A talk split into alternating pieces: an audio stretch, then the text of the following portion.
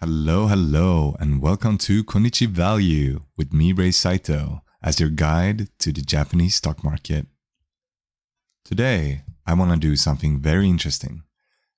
I want to take a look at Japan's biggest small medium business value fund to get inspiration on really good Japanese value stocks from the pros. You see, one of the world's richest and greatest investors, Mohnish Pabrai, once said, We love original ideas, but truly, there are already plenty of good ones out there, ours for the taking. If I were too proud to copy the ideas of others, I likely wouldn't have even a fraction of my current success. So, with those words of inspiration, it seems foolish not to piggyback for free on the greatest investment minds in Japan.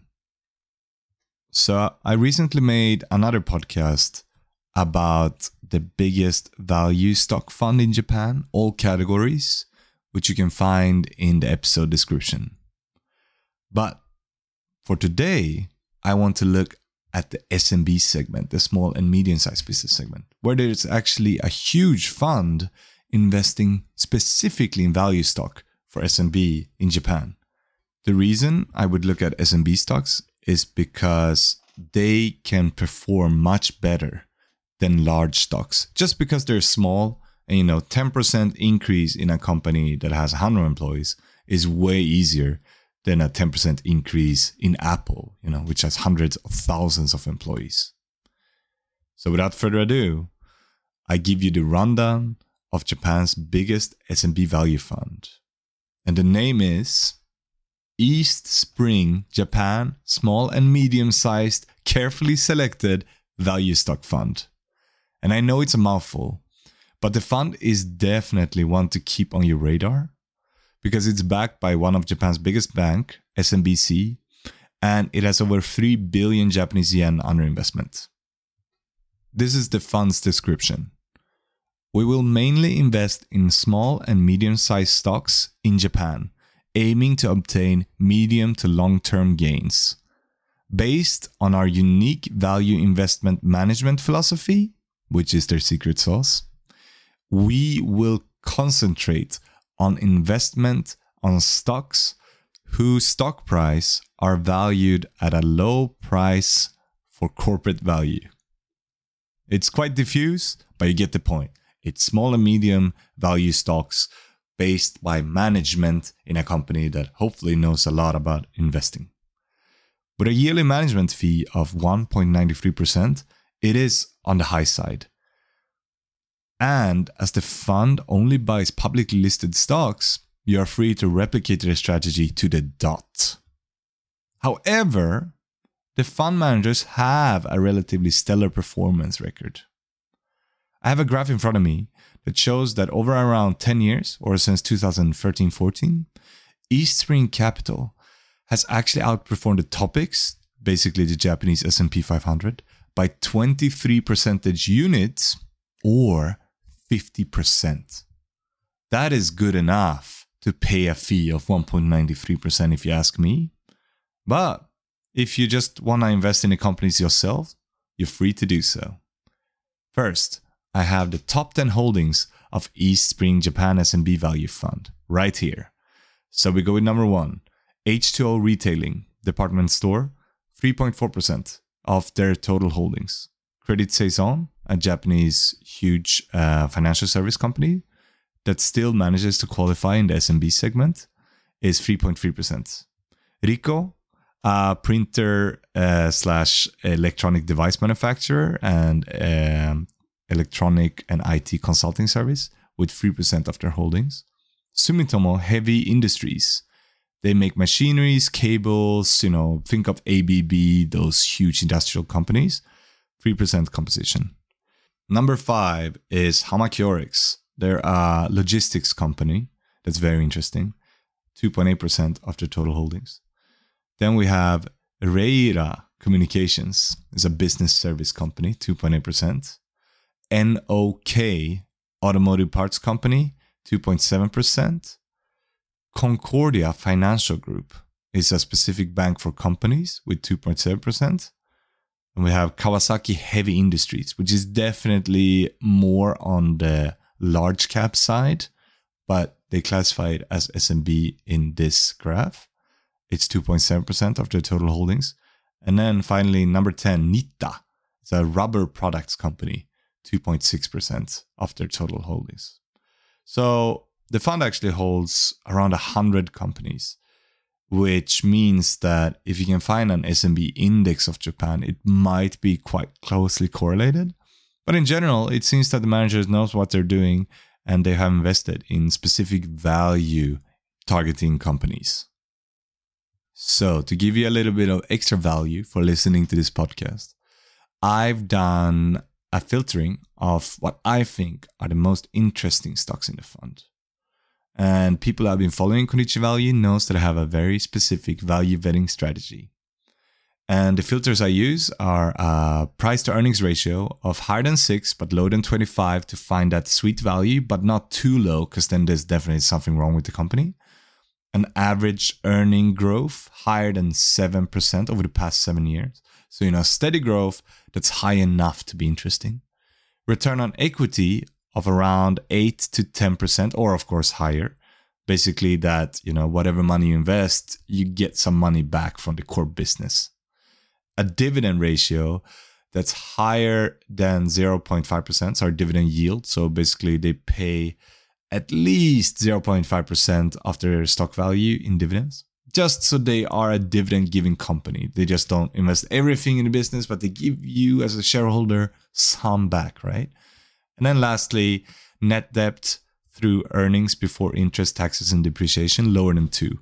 Basically saying that, you know, if a push comes to show and interest goes up like they do today, they are able to quite quickly pay off their net debt.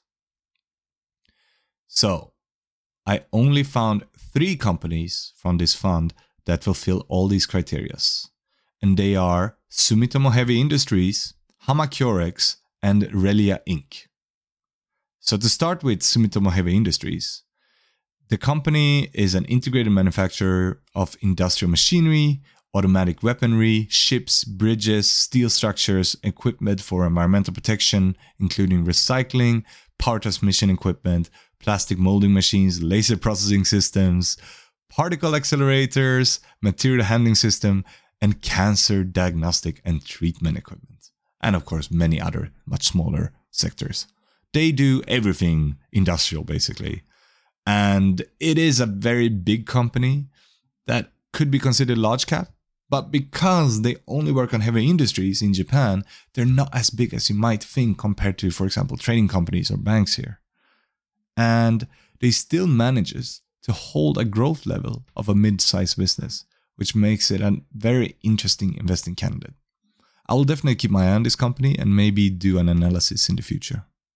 Secondly, and perhaps the most interesting company is Hamakyorex.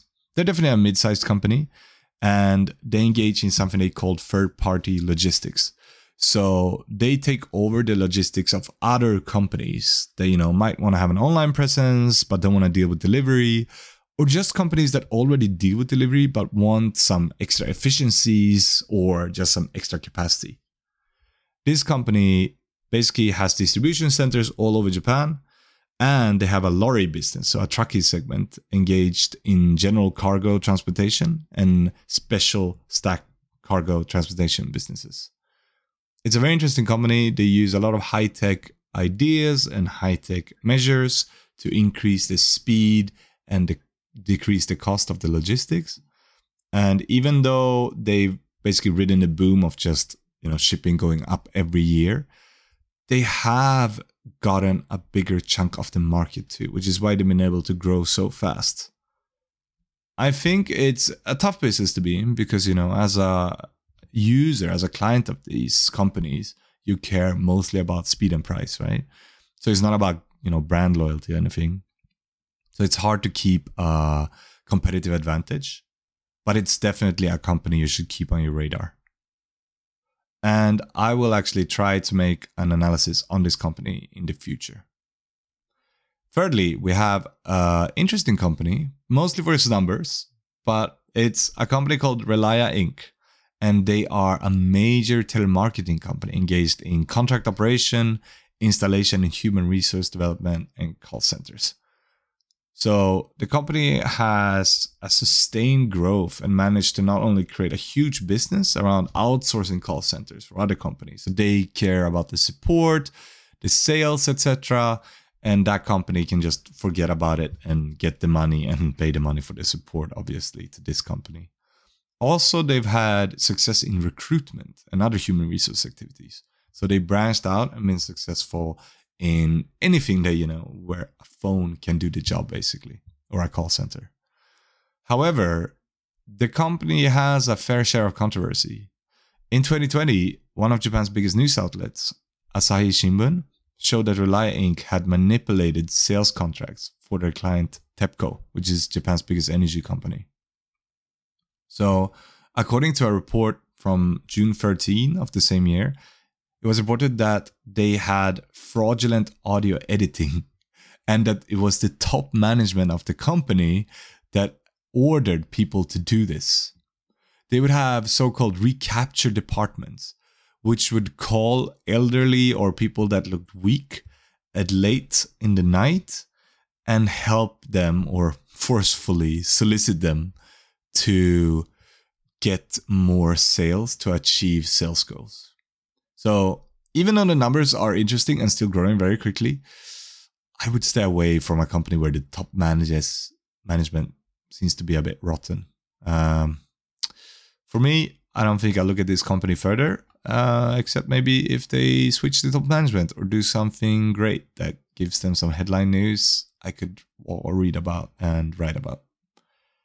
That's it for today's Konichi Value episode. I hope you really liked it please contact me directly on my email, callreza at gmail.com. Uh, I have it in the show notes too. And just enjoy a lovely day in this summer. Um, bye bye.